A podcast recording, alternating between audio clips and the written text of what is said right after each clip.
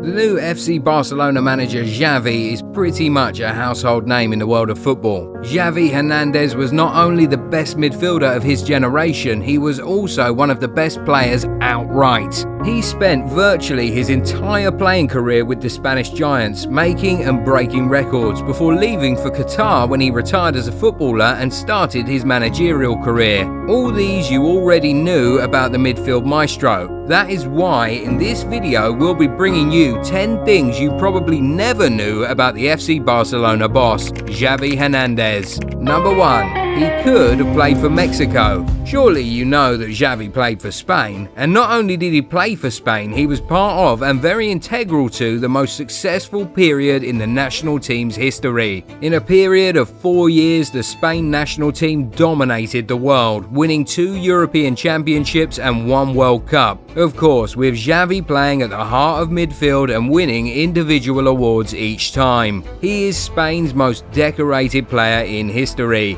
and in In fact, as far as most Spaniards are concerned, Xavi is Spain's greatest player of all time. But all this would not have been if Xavi decided to jettison his country of birth for his father's country. And well, it would have been very interesting to see how his career would have turned out if he'd made that life-altering decision. But well, we will never know now, will we? Number two, he was born into a footballing family. Xavi was pretty much born to play football. As early as eleven, he'd already joined La Masia, F C Barcelona's famous youth academy. From there, he rose through the ranks, helping Barcelona B gain promotion to the second tier in Spain, before breaking into the first team. But all this was thanks to the early detection of his talent by a father who also played the sport. Xavi's dad, Joaquim Hernandez, played professional football in La Liga many years before his son did. So when he saw the abilities his little boy possessed, he immediately started setting him up to play professional football. Xavi did not go to secondary school, as he was enrolled in a footballing academy very early in his life.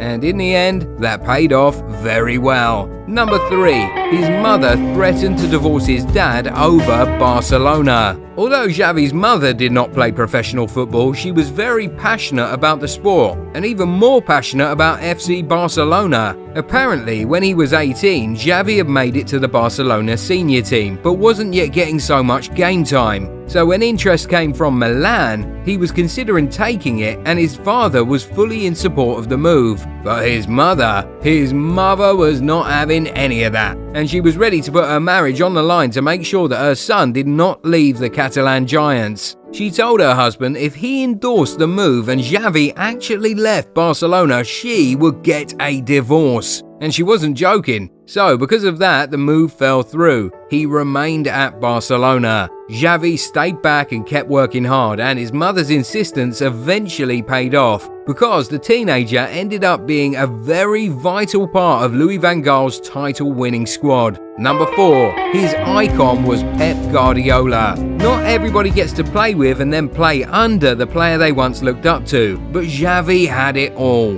Growing up, he looked up to Manchester City coach Pep Guardiola, who was playing for and captaining the Barcelona senior team at the time. Pep was a midfield maestro himself and was known for his good distribution, just like Xavi. So it's actually not very surprising why the Barcelona manager once looked up to the City manager. Anyway, Xavi worked hard, and he went from watching Pep play from La Masia to getting promoted and playing alongside him in the first team. And then, some years later, Barcelona hired Pep as the head coach, and Xavi got the chance to be managed by his idol. Must be nice being Xavi. Number five. Xavi nearly missed out on Barcelona's two trebles. When Barcelona completed the treble in two thousand nine, they became the first and only Spanish team to ever win a treble, the fifth in the whole of Europe.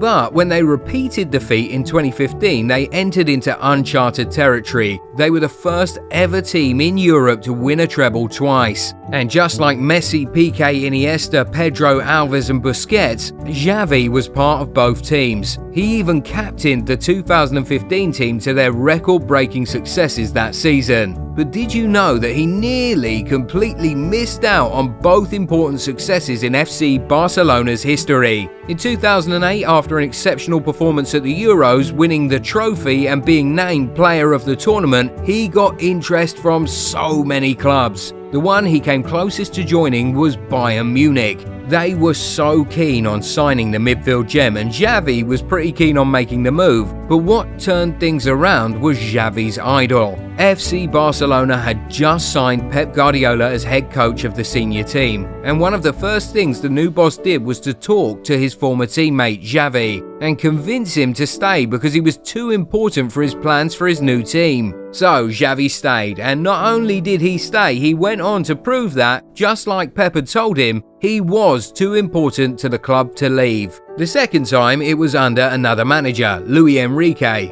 Xavi was aging and was already ready to leave the club at the end of the twenty fourteen season, but new coach Enrique came in and convinced Xavi to stay. He even made him the team captain that season. And well, again, the team went on to win a treble with Xavi in it. This time, he was the one lifting each of the trophies at the end of the season. You know, it's always just the tiniest of margins with football. That's why we love the beautiful game, isn't it? Speaking of tiny margins, your thumbs up on this video is that tiny margin we need and love. And it seems that you've been enjoying this video so far, so go ahead, slap a like on it. Also, subscribe to the channel if you already haven't. Done? Okay, now let's get back to Xavi. Number six. He once fought his club captain over a woman. While he was playing for the F C Barcelona senior team, he and the team captain at the time, Carlos Puyol, once fought over a woman. The fight didn't get physical and they kept things professional in training and on the pitch, but they were both interested in the same woman.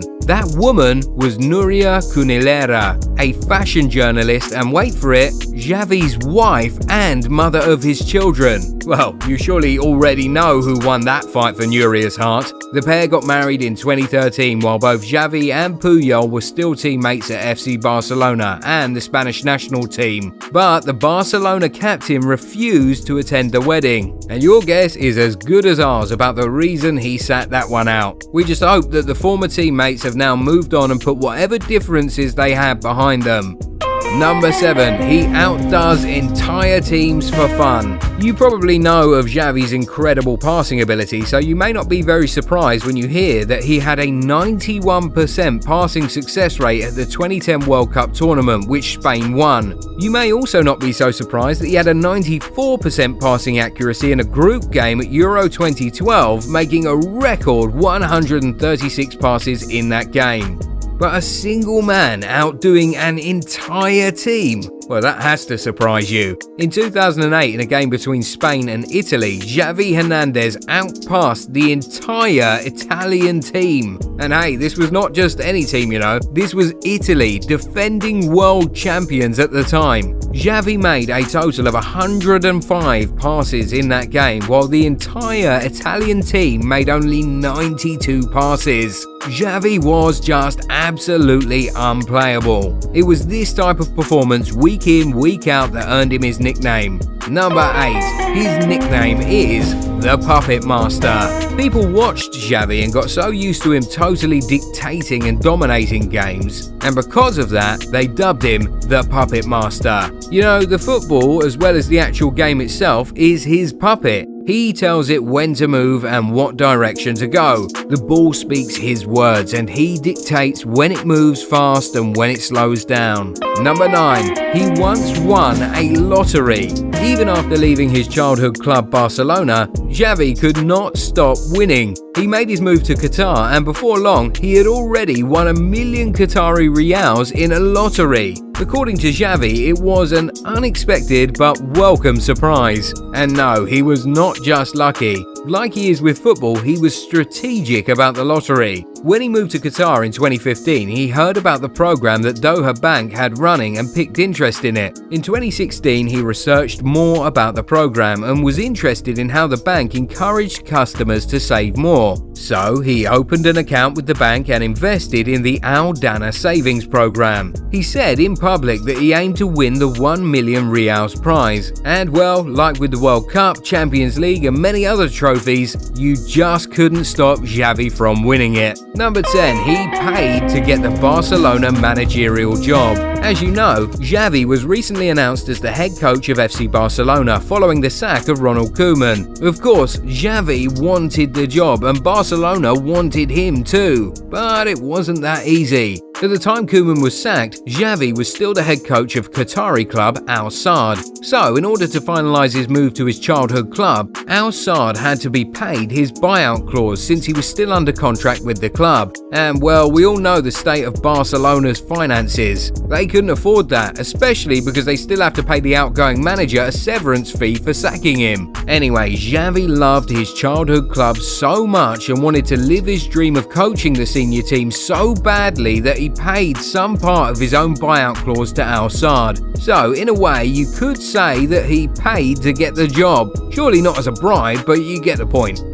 Anyway, there you have it. ten things about the new F C Barcelona head coach that you probably didn't know before this video. If you enjoyed this video, slap a like on it. Also, subscribe to the channel and turn on the bell notification if you haven't already so you don't miss any of our videos. Catch you in the next one. Bye.